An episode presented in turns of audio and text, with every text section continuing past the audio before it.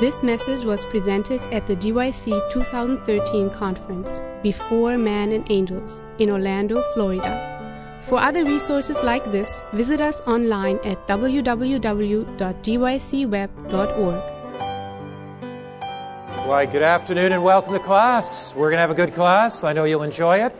Now, we have pr- uh, many people trying to come in the door, and I'm wondering if we have any empty seats. If there's an empty seat near you, would you raise your hand?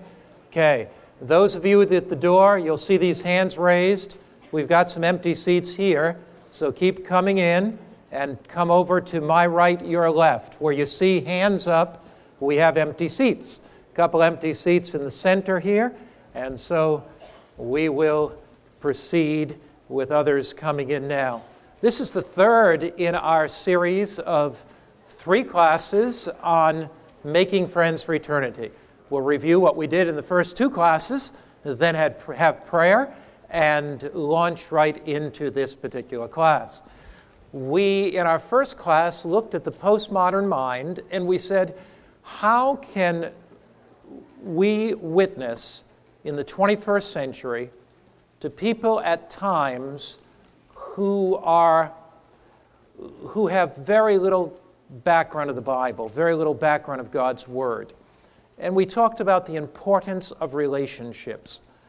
That the age that we live in is an age of technology iPhone, iPad, texting. And you remember I used the illustration that you go into a restaurant and two people are sitting across from one another eating, but they're texting. That lack of human connectedness. The human heart desires relationship. First, you make a friend, then, you make a Christian friend, then, you make a Seventh day Adventist Christian friend. You don't win your enemies to Christ. Now, sometimes you may be put in a very difficult situation. I was studying the Bible with a woman and her daughter. Her daughter was about 21 years old, and I began to hold evangelistic meetings in that city, and mother and daughter came. They were coming to the meetings on a regular basis. They accepted Christ, accepted the message of the second coming, and accepted the Sabbath. The mother had to go out of town for about a week, and she had every anticipation that her daughter would continue to come to the meetings. Mom said, I'm going away, but my daughter will come to the meetings, get the notes, and uh, I'll see you when I get back in a week. I thought, good news. I didn't want the lady to miss a week of meetings, but was glad her, glad her daughter was going to come. Night after the mother left, daughter didn't come. Two nights later, daughter didn't come. Three nights later, daughter did, didn't come. It was about the middle of the week. I said, I better go visit the daughter. When I went to the mother's house to knock on the door, nobody answered, and I kind of just by the corner of my eye noticed through the window that a guy was there. And the girl finally came to the door, and sheepishly she said to me, Pastor Finley, I never thought you'd come to my house. Well, immediately I knew what was going on. This guy was living at the house while the mother was out there. So the girl shut the door behind her and came out on the porch. And we began to talk a little bit, and um, I took a wild stab in the dark. And I said to the young lady, I said, You know, there are some times that we might find ourselves in situations that are quite embarrassing and find ourselves in situations where we've compromised our moral integrity. And I said, You know, if you ever find yourself in a situation like that, know that God has the power to forgive you and deliver you. And then, just offhandedly, I said, In fact, any guy that would come over here and stay with you during a week that your mother was gone isn't worth having anyway. The guy was huge, and he heard me. And he came out around onto the porch and he said, he was just about ready to say something, and I knew I had to speak first. I said, I am so glad to meet you. I am just so delighted to meet you. I was hoping that when you were hiding in there, you'd come out. I want to tell you just what I said about you. I mean, I wasn't fooling around. I said, I was telling her that if you are a noble gentleman, which you must be, that you'd never be staying with her when her mother was gone. And we began to talk. And as we talked, I took another stab in the dark. You know, after you do soul winning for a while, God gives you a sixth sense. And this guy was about 15 years older than her. So I, I, I, I took just, and I'll tell you, sometime the Lord gives you insight. And as we were sitting there, I said to him, Sir, I just, you know, I know that you probably want to do the right thing. And she, of course, wants to do right thing. And I was just wondering, would you happen to be married? The guy dropped his head and he looked at her and he said, I am. I said, How would your wife and children feel about this current relationship? He eventually said, You know, Pastor, I've made some mistakes. And the Lord opened up that whole opportunity. He left, she came back to the meetings. Amen. You build relationships, you do everything you can to reach out to people, but you trust God for wisdom. You trust God for wisdom. Here's the reason I love soul winning so much. You know that you cannot achieve very much unless God gives you divine wisdom. You need divine wisdom. See, that's why the brightest minds God is leading into soul winning. That's why our most intelligent youth God leads into soul winning. Soul winning is the highest of all sciences.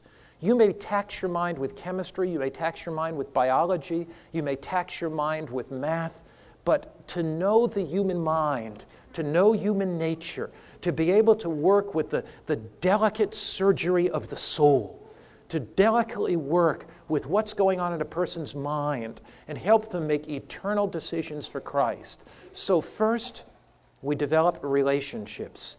Second, we begin to share God's Word. And thirdly, we try to understand how human beings think so that we can work with God in the delicate surgery of the soul and working in the mind. Now, in this class, I'm going to share with you some basic principles of how people think and understanding the thinking process of human beings, because just like there are laws of anatomy and physiology, and those laws are universal. Now, for a principle to be universal, it must be able to be applied everywhere. So, I want to talk to you about eternal universal principles. They can be applied anywhere. It's kind of like this there are certain laws of the body that can be applied everywhere. They can be applied in Africa, inter America, and South America. If an African man smokes cigarettes, and a Brazilian man smokes cigarettes, and an American man smokes cigarettes, the cigarettes will only affect the American man, not the Brazilian and African man, right? Um, will the cigarettes affect all human beings? But we have different colored skin, we speak different languages, we come from different ethnic backgrounds. But is the, are there certain laws of anatomy and physiology that are, that are universal? Are there? Um, if I eat a high fat diet and do no exercise, high fat diet, no exercise, will I be more prone to a heart attack? But what if I'm an African? I won't be prone to a heart attack, right? What if I'm a European? I won't. But that's a universal law, isn't it? So, would you agree that there are universal laws of anatomy and physiology that apply everywhere? What is the law of inertia? Can anybody define inertia? I must have at least one science student here. What's inertia? What's, what's, how do you define that? An object in motion stays in motion unless it's acted upon by some what? Outside force. So that means if I'm w- walking this way and looking that way, that's inertia, isn't it? I'm stopped by some outside force. That's a universal law. The law of gravity is a universal law. There are universal laws of the mind that, if you understand them, they are powerful tools to use in soul winning. Now, you can manipulate people with them. Is electricity dangerous? So you're not going to use it anymore, right? Electricity is dangerous but if you understand its limitations and how to use it, it has great benefit. An unconverted person who understands certain laws of anatomy and physiology and eats a good diet and jogs should have less potential of a heart attack than an unconverted person who doesn't jog and doesn't eat, right? So unconverted people can understand certain basic laws. The laws of the mind, an unconverted person that could, could understand and use wrongly. Salespeople do it all the time. But as a Christian, you and I commit our lives to Christ and we ask Him to sanctify our use of these laws. So we're going to talk about the laws of the human mind. So let's pray. Father in heaven, thank you so much for the opportunity to share your word.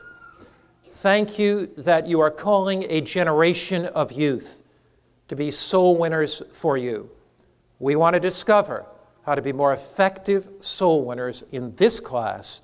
In Jesus' name, amen. The key law of the mind is understanding the will. Now, how does the will function? What is the power of choice? The devil tries to manipulate the will. As soul winners, our work is to help people exercise their will for Christ and his kingdom. Can you think of texts in the Bible that talk about the use and the importance of the will? Let's look at some.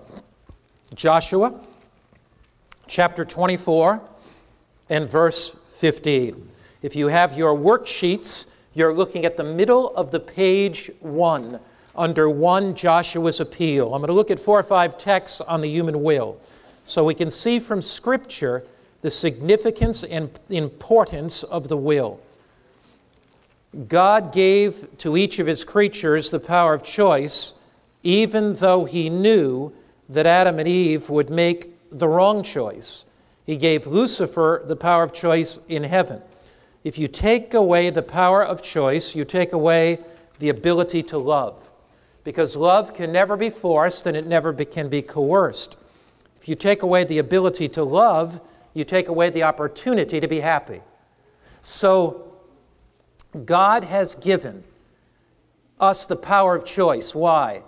Because He knows without choice there can be no love. And God's universe is based on love, not selfishness. If you take away the power of choice, you take away the ability to love. You take away the ability to love, you take away the opportunity to be fully happy. God didn't want automons or robots. God longed for human beings who, seeing his character, responded to his love. And so he gives to us the power of choice, the capacity to choose. Joshua 24, verse 15. Look at it there. And if it seems evil to you to serve the Lord, next word, what is it? Choose for yourselves this day whom you'll serve, whether the gods your fathers served that were on the other side of the river, or the gods of the Amorites. But if for as me and my house, we will. What's another word for will? We what? choose to serve the Lord. So Joshua says, God has given you the God given power of choice. The Holy Spirit works in every heart, leading us to choose to serve Him. So when every person is born into this world, God puts eternity in their heart. And according to John chapter 1, Jesus is the light that lights every man, every woman that comes into the world. So before you and I ever do soul winning, before you and I ever knock on a door, before we ever give a Bible study, God's Spirit is working on that person's heart. God, the light of God's truth is in their soul, leading them to right, leading them to understand. So I can meet the most secular businessman drinking at the bar every night, and what do I know? God loves him more than anything I can imagine. The Holy Spirit is working in his life to draw him to truth. This is an amazing truth understanding because when you knock at those doors, you know that God was there before you were there. You know that the Holy Spirit was there working in those hearts. When you see that person that's strung out on drugs, you know that they're looking for something to satisfy their soul that they have not found that person that's drinking too much alcohol is self medicating because they're trying to find satisfaction where there is no satisfaction. So we know that there is this God shaped vacuum in every heart, and that Jesus is working in every single life to bring people to a knowledge of Himself. And that our role as soul winners is to help them to make a choice based on that inner desire, that inner conviction that God is putting in their hearts to serve Him. So our role is to help them to choose. Now, notice the texts in the Bible that talk about this importance of the will. 1 Kings chapter 18, verse 21. 1 Kings 18, verse 21. Notice Elijah makes a strong appeal to the prophets of Baal and to those who gather on Mount Carmel. 1 Kings 18, verse 21. And Elijah came to all the people and said, How long will you falter between two opinions? If the Lord is God, follow him. But if Baal, then follow him. But the people answered not a word. What was Elijah doing? He was saying, Make a choice, make a positive choice for the kingdom of God. It is never too late to begin to make positive choices. God has given to each one of us the power of choice. God is not going to knock you down, tie you up, and uh, so that you cannot take another cigarette or another drink of alcohol. God is not going to tie you down and drag you kicking and screaming to the kingdom. Some time ago, a friend of mine told this story about his father. My friend's father and my friend was brought up on a farm. And uh, his father had a real terrible habit of chewing tobacco. And in those days, they'd do a lot of chewing when he lived out in the farm. So he said he'd see his dad, you know, this big wad of tobacco in the side of his cheek. His father began to take some Bible studies and was be- going to become an Adventist Christian, but he's really struggling with the problem of chewing tobacco. So my friend said he'd see his father early in the morning go out on the porch, spit the chewing tobacco into his hands, roll it up, and take it and say, I quit, and throw it way out in the cornfields among the corn stalks. Then he'd say, Come about noon, dad would get a craving. And he'd see his dad out among the corn stalks. What was he doing? What do you think he was doing? Looking for the tobacco, right? Now, here's my question to you If you were God, would you let him find it?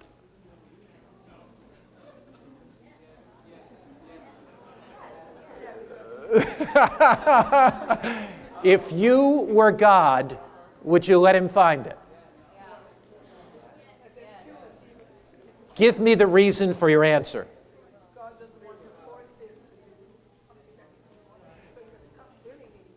Somebody says he has to choose. If he didn't find it, you think he'd get in his truck and go buy one? So if God would have hid it under a cornstalk, is that going to be sufficient enough to get the guy off tobacco? The man would have to do what? Choose. Choose. So here you see, Elijah says, How long halt you between what? Two opinions, because you have the power of what? Choice. Let's look at Paul's appeals. Romans 12, verse 1 and 2. Romans 12, verse 1 and 2. We are looking first at the power of choice then we're going to look at how to reinforce choice to help people to make positive choices. Romans chapter 12, verse 1. Paul says, I beseech you, therefore, brethren or sisters, by the mercies of God, that you present your bodies. Notice what it says that you present. What does the phrase you present imply? You got it. What does it imply? You present your bodies as a living what? Sacrifice, holy, reasonable service. So it's, it's you present choice. Philippians chapter 2, verse 5. Philippians 2, verse 5. Again, notice the texts in the Bible that emphasize the importance of choice. Philippians 2, verse 5 let this mind be in you, which was in, also in Christ Jesus. What's another word for let? Allow. Allow. Choose. Choose this mind to be in you. Again, the emphasis is on our choosing. The whole Bible ends with that glorious appeal or that choice in Revelation chapter 22 and verse 17. Revelation 22, verse 17. The Spirit and the bride say, Come. Let him who hears say, Come. So the Holy Spirit is appealing to, appealing to people to come. The bride of Christ is his church. It's appealing to people to come. Let him who hears, you and I who hear the message of Christ, we, we are to come. let him who thirsts come, and whosoever desires, let him take the water of life what? Freely. The King James Version uses another word for des- rather than desire. I have New King James. The Old King James is a little better than that. It says, Whosoever does what? Will. Whoever wills or whoever what? Chooses. So from Genesis, where God gave Adam and Eve the choice, to Revelation, where they had a choice, God allows us to have the freedom of choice. Now, there's a difference between will and willpower. The will, what is the will and what is willpower? We do not overcome by willpower, we overcome by God's power. The will, let's look at Ellen White's definition of the will. If you have your study sheet, you're looking at the middle of the page, the dark print. We'll read it together. You ready to read? I'm asking the question what's the will? How might we define it? And let's look at Ellen White's definition of the will. It's clear and concise. So, middle of the page, dark print, reading together. Through the right exercise of the will, an entire change may be made in the life. Let's just pause there. We need to memorize that statement. It's from Ministry of Healing 176. You're ready to memorize it? Together. Through a right exercise of the will, an entire change might be made in the life. You only looked three times at the paper. You did pretty good. Hold your paper up like this, please. Okay. You can read it there, but it's a little far away. For those of us who need glasses, you're ready to go with the memory now. Through the right exercise of the will, an entire change might be made in the life. Does it say might or may? It may. Oh, you're good. Pastor missed one word. Okay, let's go. Together. We got to get this now. Through the right exercise of the will, an entire change may be made in the life. Do you believe that? Now, what is the will? We continue to read together. By yielding up the will to Christ, we ally ourselves with divine power we receive strength from above to hold us steadfast. A pure and noble life, a life of victory over appetite and lust, is possible to everyone who will unite his weak, wavering will to the omnipotent, unwavering will of God. Now, just before that, in that same reference, which I didn't give to you, but I have it on my master sheet, it says, the tempted one needs to understand the true force of the will. This is the governing power in the nature of man, the power of decision of choice. So, what is the will? The governing power. It's what governs our, the direction of our life. It's the power of will, it's the power of choice. So, your will may be weak. But if you take your weak, wavering will and unite that with the all powerful will of God, your will becomes strong. So the act of the will in overcoming is very small, but it's absolutely critical. Just like the rudder of the Queen Mary is 65 tons, and it guides, it's 85 tons, and it guides a 65,000 ton boat. So the rudder is out of proportion in its weight to the size of the boat, but it guides the boat. We do not overcome with willpower. Many a person tries to, to says, I'll grit my teeth and I'll overcome tobacco if it kills me. In fact, it was Mark Twain that said, It's not hard to overcome smoking. I've done it a thousand times. We do not overcome by willpower because we are not strong enough to face the power of Satan. We overcome as we unite our weak will with God's will. I like to use this illustration. Suppose I'm lecturing here and I really get carried away. And I keep going and I lecture an hour and I lecture two hours. By this time, you're either left or asleep. And uh, I lecture three hours. I'm really excited about this lecture. And it goes on and on and on. It's about 10 o'clock at night. It's like the lecture that Paul had, you know, when, at Troas when the guy fell out of the, uh, Eutychus fell out of the window. I tell people, if look, if you fall asleep in my meeting and fall over dead, uh, you're on your own because I don't have the power of the Apostle Paul, so you better stay awake. But anyway, so let's suppose I'm really going on, waxing eloquently. I go on and on and on. and everybody's left. There's maybe one person left, two people left, and it's, uh, it's dark. It's 10 o'clock at night, and I'm still here. And I get, I, all of a sudden, I said, man, the janitor came, put on the lights. I got to get out of here. It's dark, but I can't find my way to the door. So I, this is what I'm going to do. I get two people, and I say, okay, you two men in the front row, come on, help me here. And so what we're going to do is going to push the darkness out of the room. So I work for about an hour, and we are pushing and pushing and working, and I'm sweating. We got to get out of here. Let's push, push. We're using every bit of energy we can. And uh, one, one, one, my friend says, Look, this is not a wise thing to do at all. We're not making any headway with this darkness. There's a broom over there, about three brooms in the corner. Let's sweep the darkness out. So we begin sweeping and sweeping. I sweep for another hour. And by this time, I am absolutely exhausted. I mean, I tried to push the darkness out, that didn't work. Was I working pretty hard? Was I successful? Was I successful in sweeping the darkness out? So, pretty soon, it's about 11 o'clock at night, and my wise wife comes along and she says, Mark, you're still in there? I knew you preached long, but that was too long this time. And she said, I said, I'm lost in here, honey. She said, Look, go back by that exit sign. There's a little panel on the wall, it has a button on it. Take your finger, push that button, it'll turn the lights on. I got a wise wife, right?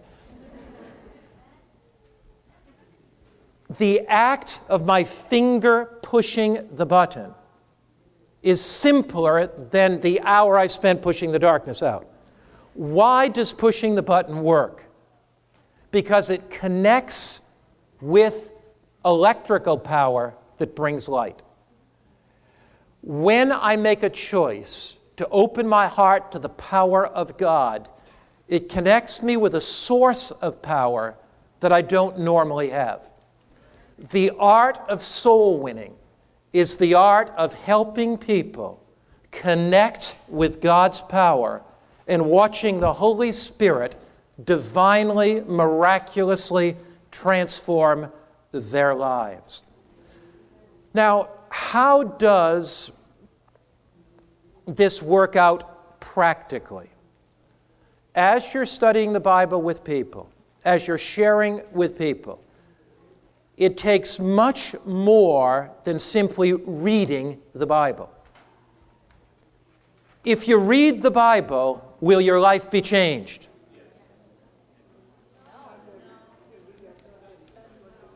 You're getting to understand Pastor Finley's questions, aren't you?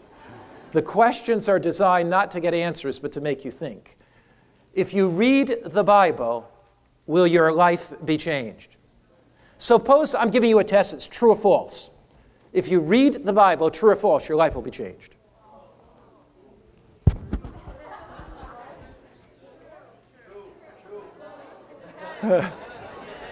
well, we better go for, I'm gonna, we're going to have a riot. Better go for a Bible text. He, does the Bible answer that question? Okay, he, Hebrews 4, verse 2. The Bible answers that question. Did the Pharisees read the Bible? and they were converted and uh, sang Jesus' praises. Why not? They read the Bible. Okay, Hebrews 4, verse 2. Here's the text. This is the text you want. Hebrews 4, verse 2. Hebrews 4, verse 2. For indeed the gospel was preached to us as well as unto them. So, did these people have the gospel preached to them? But the word, what's the word? What's that? the Word of God, the Bible. But the word which they heard did not profit them. Did these people hear the Word of God? Did they? Did it profit them? Why didn't it profit them? Look, keep going. Don't give me your answer. Look at the Bible's answer. But it did not profit them, not being mixed with what? Not being mixed with what? Faith. So when we study the Bible with people, it is not merely reading them a long list of texts, right? It's helping them to choose to receive the promises of God's Word by what, everybody? Faith. So when I choose to receive God's Word by faith, and the Word of God enters my heart, it is life transformational. So, does the Bible change your life? Yes, if you accept it by faith.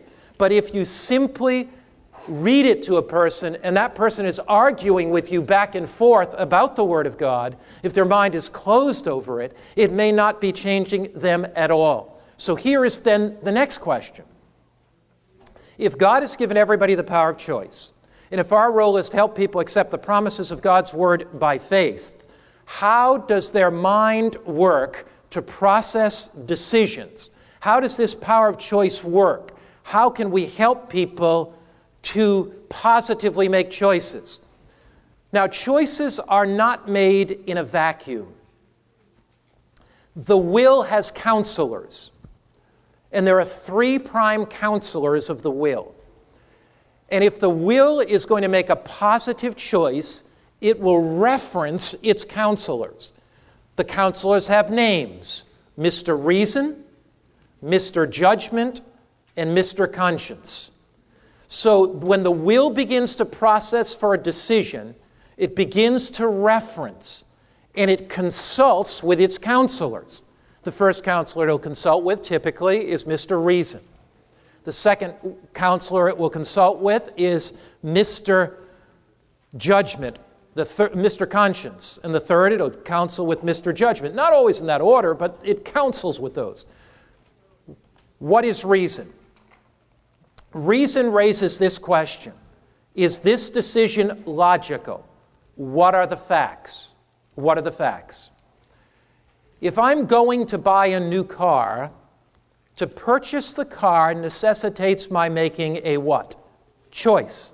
Before I purchase the car, what do I desire to have about the car? Facts. So I go down to the Toyota dealer. I go down to the Chevrolet dealer. I go down to the Ford dealer. And I say to myself, okay, I, I want to buy a car that is X amount of dollars. How many miles does this car have? Can, how many miles is it expected to go? If is it expected to last its lifespan 100,000 miles, 150,000 if I change the oil? How many miles per gallon do I get? Do I get 22? Do I get 25? Do I get 28? What's the resale value of the car? So what am I doing before I make my decision? What am I doing? Data gathering, right? I'm getting the facts about the decision. Bef- all intelligent decisions are based on what? Adequate information. So if you want a person to make a decision for Christ, give them as much information about Jesus as you can. Give them steps to Christ to read. Study the Gospels with them. If you want a person to make a decision about the Sabbath, you're studying the Bible, say about the you, you have a series of Bible studies. Don't read one Bible text, give them a Bible lesson. Refer them to a book on the Sabbath. Leave, leave literature. Leave DVDs. Because all intelligent decisions are based on what? Adequate information or facts. So we're giving people facts of a decision to make, helping them to process that in their mind. If you want people to have a better lifestyle, begin giving them facts about heart disease, begin giving them facts about cancer. Now, will people make a decision on, based on facts alone? Typically not. Let me give you an illustration of this. Do you, what, what habit can you think of in society that people know the facts about, it is detrimental to their health, but they keep doing it anyway? Smoking, right? If you said to the average person, what smoking do for your health? Would that person say to you, Oh man, every drag I take on this cigarette purifies my lungs. This is the most health invigorating thing I've ever done in my life. Is that what the smoker is going to say to you? What are they going to say? Well, I know I shouldn't be, but, right? So, do they have facts about tobacco? But are the facts enough? So, you need something more than facts. No. so the will is the governing power, it's the power of choice. We present facts, but facts alone are not enough. In the context of Christian faith and decisions, there is a second counselor of the will, and we call that conscience. Whereas facts say, is this logical?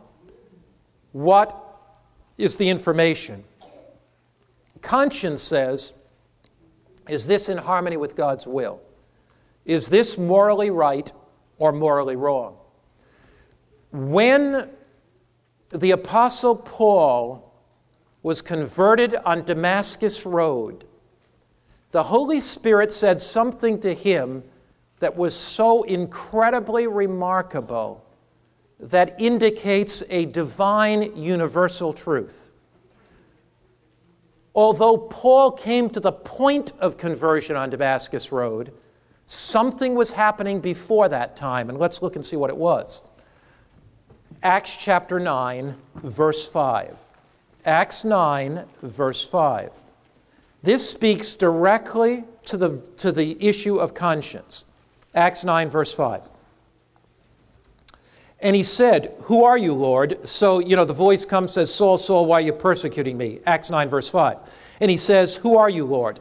And the Lord said, I am Jesus, who you are persecuting. And Jesus says, It is hard for you to kick against either the pricks or the goads.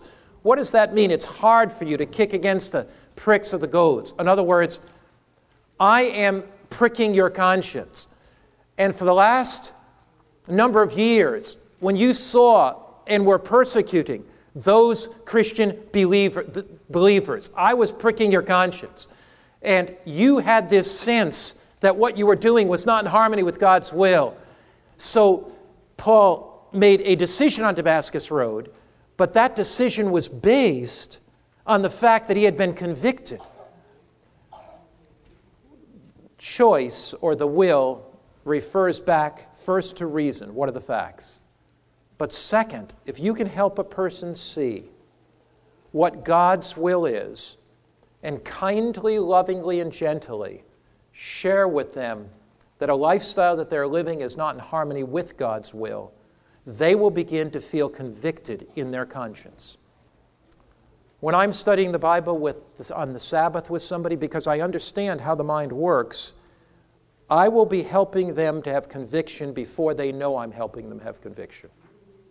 For example, let's suppose we're studying the Sabbath. And I know how their mind processes decisions.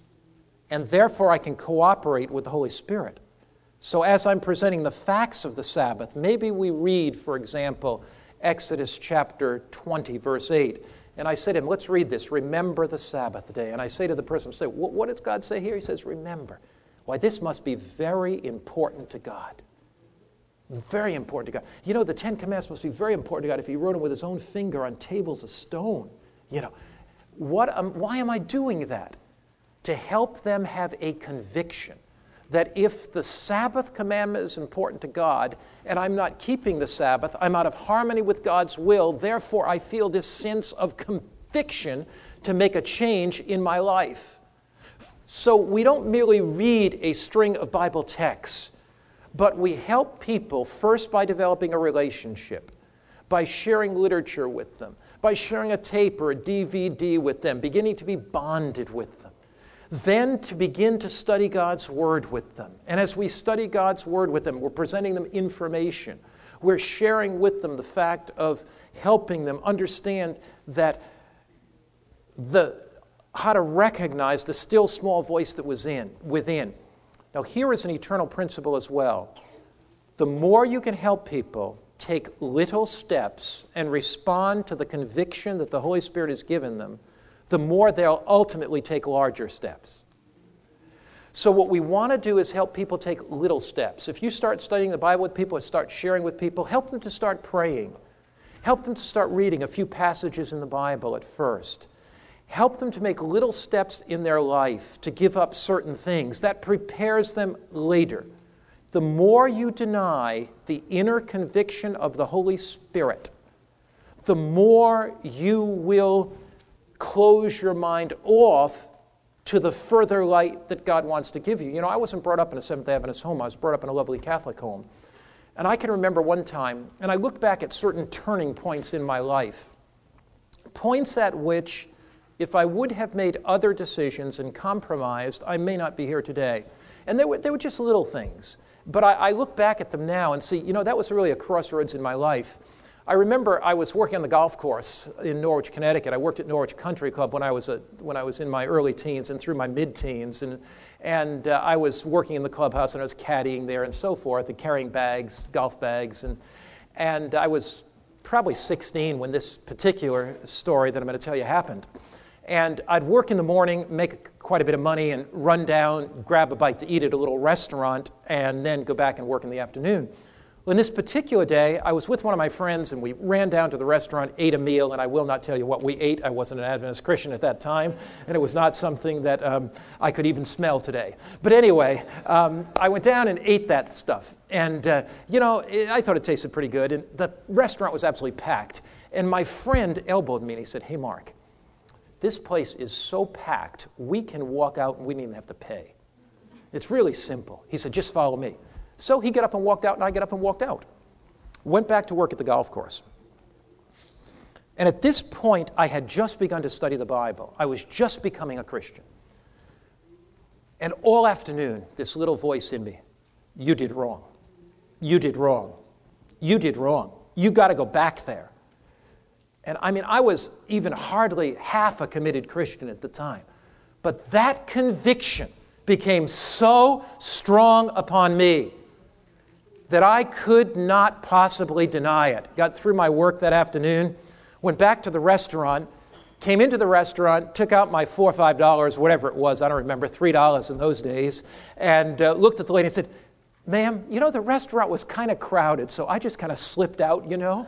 And I should have really paid. Here's the money. I thought that lady was going to faint dead away. I mean, to come back, not to know it. But I left there feeling like a burden was just rolled off my back. You know, I left there feeling, you know, just so positive. When the Holy Spirit convicts you to do something, do it. Because when you do, it's like a burden lifted off your back at that point. So, how does the mind function in making decisions? First, God has given us the power of choice. Every person that you are studying the Bible with, every person you're witnessing to, in spite of what you can see, in spite of what they understand, the Holy Spirit is enlightening their mind to bring them knowledge. The Holy Spirit is working in their heart to bring them conviction. As you begin to share Jesus' word and Jesus' truth with them, the first thing that happens is you share the reasonableness of the decision. You have to share certain facts to help them to choose, because all of intelligent decisions are based on adequate information. Secondly, you are helping them to see what God's will is in a given situation. And if they do not act, they're out of harmony with God's will. So the will has three counselors Mr. Reason, Mr. Conscience, and the third is Mr. Judgment. Now, judgment says, where, where, where reason says this is the rightness of the wrongness, these are the facts about the decision. Where conscience says this is the rightness of the wrongness of the decision. Judgment says this is the wisdom of the decision. So, what judgment says is these are the benefits of making a positive decision, these are the consequences of making a negative decision, and this is the influence you're going to have on others if you don't make it. Jesus was a master at understanding the human mind. If you want people to make positive decisions, Show them the positive results of making the decision. Okay? Now let's go to Mark chapter 10. Mark chapter 10. If you want people that you're studying the Bible with, if you want people that you are sharing Christ with to make positive decisions, show them the eternal benefits of making those positive decisions. When you look at the motivational techniques of Jesus, who understood the human mind, they are amazing. Look, for example, at John chapter 10, rather, Mark, Mark chapter 10. You're looking at Mark, the 10th chapter, and you're looking here starting with verse 27, 28, 29, and 30. Mark 10, we're going to look at verse 28 to start. Are you there? Mark 10, verse 28? How did Jesus motivate? Then Peter began to say to him, See, we have left all and followed you. So Jesus answered and said, Assuredly I say to you, There is no one who has left house or brothers or sisters or father or mother or wife or children or the lands for my sake in the Gospels who will not receive, what is he going to receive? A hundredfold. When? Now, in this time, houses, brothers, sisters, mothers, children, lands with persecutions, and in the age to come, eternal life. Jesus said, Whatever you give up to follow me, I'm going to give you a hundred times more in return. Isn't that pretty exciting? Suppose I'm appealing to somebody to be baptized. How would my appeal be? I'm sitting across the table and I say, You know, John, John, if you make a decision to be baptized, you know, I just have to be honest with you. Your wife may leave you. You know, I just got to be honest with you. You may lose your job because you can't work on Sabbath. You know, John, if you be baptized, you may lose all your friends. You're not going to be able to go drinking anymore. And John, if you're baptized, you know, you may not be able to make those payments on your car. You may lose it too. So you may lose your job, your wife, your friends, your family, and everything else. But I'd like you, you know, to plan for baptism this coming Sabbath. Was that a good appeal? Why not? Why not? But were some of the things I said, may they might happen? But what was my problem? Who was already impressing his mind that he might lose his job? Who was already impressing his mind that with all this negative stuff? So when I'm making the appeal, the devil is reinforcing all the negative stuff, right? So if I emphasize the negative stuff, who am I cooperating with? You're saying Pastor Finley's cooperating with the devil? Well, look, isn't that right though? If I emphasize all that negative stuff, so what do I say to him? I say, John, you know, there may be some real trials when you make a decision to follow Jesus, and I would not deny that reality. But I would assure you of what Jesus said. Jesus said, There's nobody who's left house, brothers, father, mother, sister for my sake of the Gospels that won't receive a hundred times more you know, whatever you give up to follow Jesus, He's going to give you a hundred times more peace. He's going to have, give you a hundred times more joy. You may lose some friends, but He's going to bring new friends into your life. You may actually lose a job, but God says, I'll not leave you or forsake you. He'll protect you and be with you. So, what I can say to you is this from the testimony of hundreds, thousands of other people, that whatever you give up, you're going to get so much more in return that it's not going to make much difference what you've given up. You see, so Jesus motivated positively, positively. Now, here's a psychological principle that we call mini max. Mini max. What's the name of the principle, everybody? Mini max. Where does it come from? Where, does it come from? You got it. Minimum and maximum. Here's what mini max says people tend to act when the liabilities of the action are low and the benefits of the action are high. People tend to act when the, when the liabilities of the action are low and the benefits of the action are high. Help me to understand and give me one or two word benefits and give me the text that goes with the benefit to follow Christ. Okay? You're giving me a one word benefit and the text that goes with it. Let's go. I need 10 benefits quick. This side. This side. Okay, benefits to follow Christ. Yes. Peace I leave with you, my peace I give it. Where do you find it? What chapter? Like 14? You're good. What verse? You should. Around 27. Okay. Peace I leave with you, my peace I give unto you. That's a benefit of following Jesus. This side. Eternal life.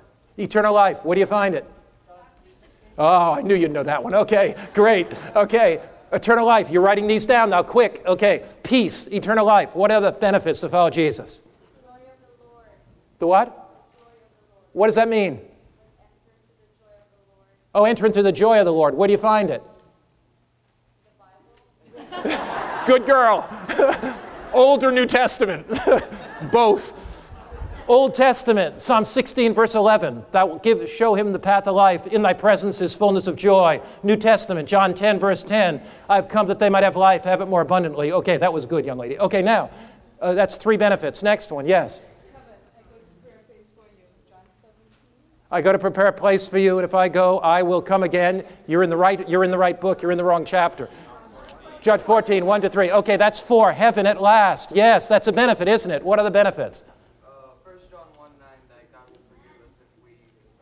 Good. Yes, a benefit of following Jesus and confessing our sin is that peace of mind. These are benefits. Way in the back, yes.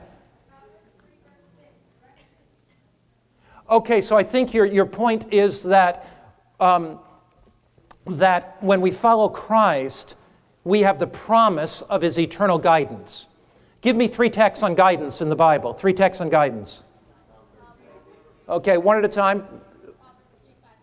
Proverbs 3, 5, and 6. Yes, trust in the Lord with all your heart and in all thy ways acknowledge him, and he will do what? Direct your paths. That's a, yes, another text on guidance. If any man lacks wisdom, let him ask of God. Yes. Okay, any other text on guidance? Psalm, oh, Psalm 32, 8. Behold, I'll guide you with mine eye, right? Okay, so these are texts. What about the Isaiah text, 58, 11? You remember, I'll guide you continually. So when we make a commitment to Christ, one of the great benefits is that God will guide us, right? So let's apply some of these texts now. How do you apply them in a Bible study situation? Here's one thing that I want to be able to help you with. I rarely make my appeal on the doctrine that we've studied that day. The appeal typically will come on the benefit of following that doctrine. Okay? So let's suppose we have studied about um, the Sabbath. We presented the facts. The person is convicted about the Sabbath. We're coming down for the appeal. It depends on who the person is. I might make a different appeal for a Catholic than I would to a Pentecostal. Why? The Catholic, in their mind, has a real sense of wanting to do God's will. It's built into them from the fabric of their childhood. The Pentecostal is more open and wants more of the abundance of the Holy Spirit. So if I've studied clearly the facts with the Catholic and I have sensed the moving of their conscience, I may say something like this You know, I would really, really counsel you today to follow the instructions of the Virgin Mary. You know, Mary said this. Let's go to John and see how we can follow the instructions of the Virgin Mary. Was Mary a virgin, incidentally? Sure was. Did Mary give some good instruction? Sure did. John chapter 2. John chapter 2, verse 5. His mother said to the servants, Whatever he, Jesus, says to you, do it. Jesus said, If you love me, keep my commandments. So I would follow the counsel of the Virgin Mary. Whatever Jesus says to you, do it. Is she a trustworthy source? Sure is. What do I know? We've presented, we know that we want to help that loving Catholic person make a positive choice, right? We presented the facts, didn't we, about the Sabbath. We see that they're convicted. Now what we must do, what must we do? Work in harmony with the way their mind works to help them see a benefit of following truth, and that benefit is pleasing Jesus and doing what the Virgin Mary says. See? So there can be different appeals. Let's suppose I'm talking to a Pentecostal about the Sabbath. Do I say to the Pentecostal, Look, Mr. Pentecostal, why don't you become an Adventist and be as cold as the rest of us and leave all that tongue speaking behind? Is that how I appeal to a Pentecostal? When I come to the end of the Sabbath, now, usually I try, if I'm working with a Pentecostal, not to deal with the gift of tongues in the Bible study process before I have helped them to make a positive decision on the Sabbath. Why? I have never seen a Pentecostal give up tongues and without having first be anchored on the Sabbath. If you are able to anchor them on testing truths, then you can deal with tongues later. So when they ask me about tongues early, I say, look, we're going to talk about the fullness of the Holy Spirit later. But let's suppose I'm studying with a Pentecostal about the Sabbath. Here's be my appeal. We've done the facts of the Sabbath. We've looked, they're feeling convicted. They've been coming a few a little bit, but but the Adventist church isn't quite what they experienced in their Pentecostal church. And so, you know, they're struggling a little bit. So I, here's my appeal to them. I say something like this to them Look, I know that you really long to be filled with the Holy Spirit, don't you? And I want to share with you what the Bible says about the fullness of the Holy Spirit how to be filled with the Spirit far beyond what you could imagine. Do you think God might have an experience for you even far greater than tongues? Do you think God might have an experience of infilling of the Holy Spirit that you can't yet imagine? Let me share with you two Bible texts about the infilling of the Holy Spirit that I, that I think, um, as you begin to understand, will you will be more filled with the Holy Spirit you can imagine. John chapter 14, let's read verse 15 and 16. If you love me, keep my commandments, and I will pray the Father, and he will give you another helper. That's the Holy Spirit, and he'll abide with you forever. So here, Jesus said, If you love me and you keep my commandments, I'm going to be praying for you before the Father for the infilling of the Holy Spirit on your life. So as you keep the Sabbath, Jesus himself is praying for you for the infilling of the Holy Spirit on your life. Let's go to Acts chapter. We're going to the book of Acts we're looking at Acts chapter 5. Acts chapter 5. We're looking there at Acts 5, verse 31. It says, Him, that's Jesus, God has exalted to his right hand to be Prince and Savior, to give repentance to Israel and forgiveness of sins. And we are his witnesses to these things. And so also is the Holy Spirit, whom, rest of the text, let's read it together. God has given to those who obey him. To whom does God give the Holy Spirit to the fullness to?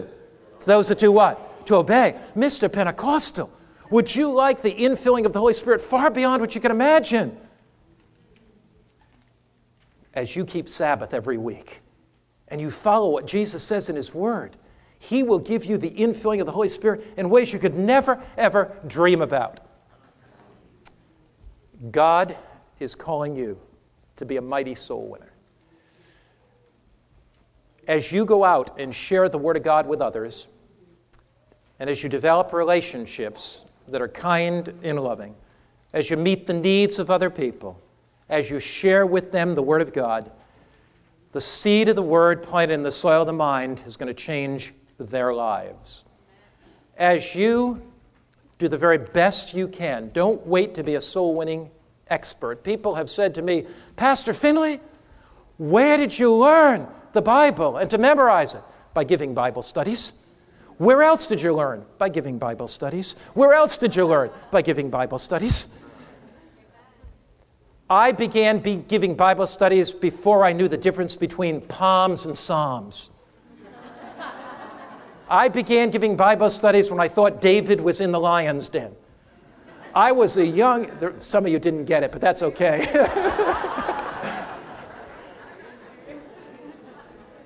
I remember the first time I ever gave Bible studies to two Mormon missionaries.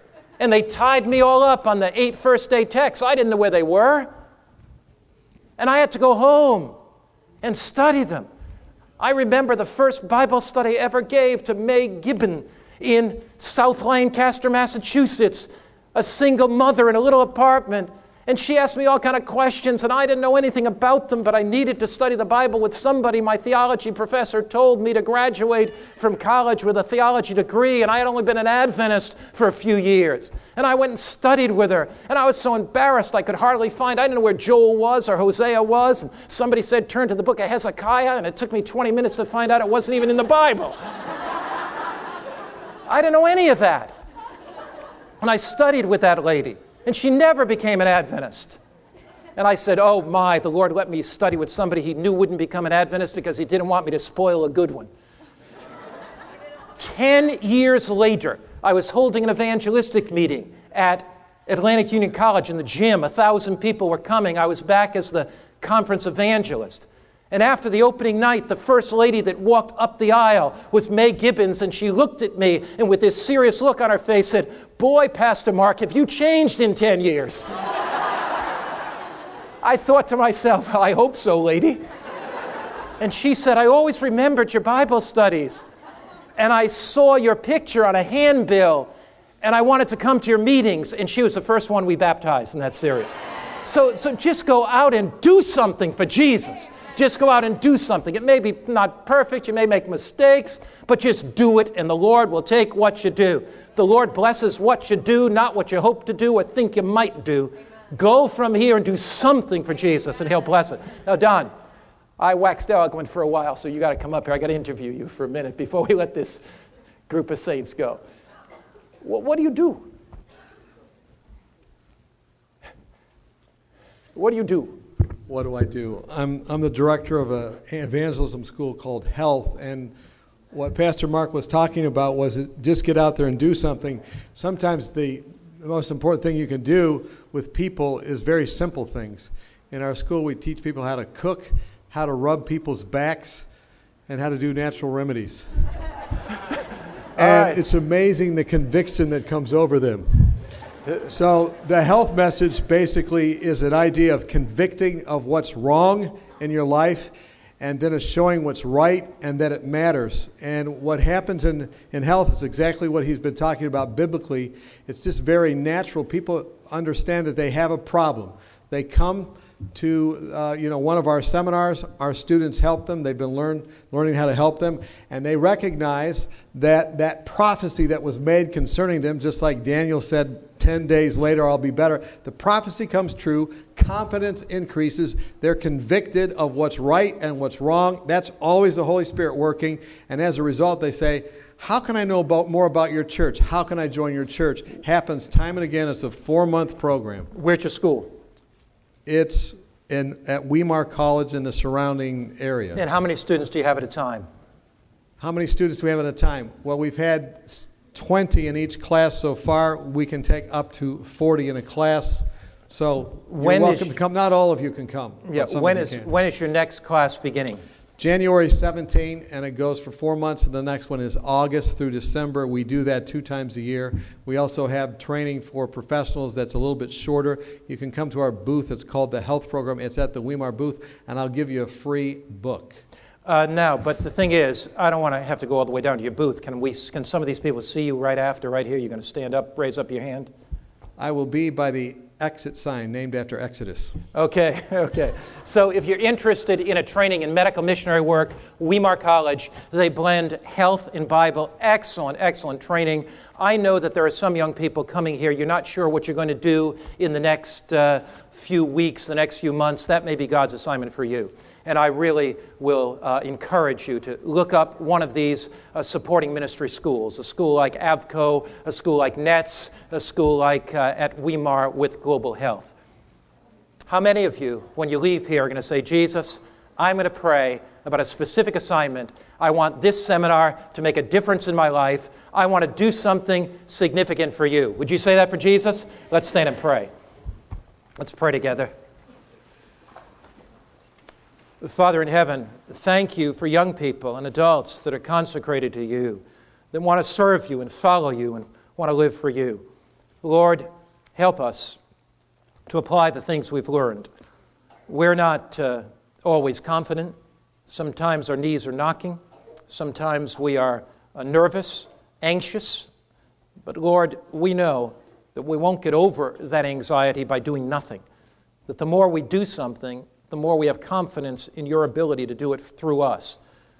So, Lord, whatever it is you want us to do, whatever task you have for us to perform, whatever area of witness, we want to be guided by your Holy Spirit to do that very thing.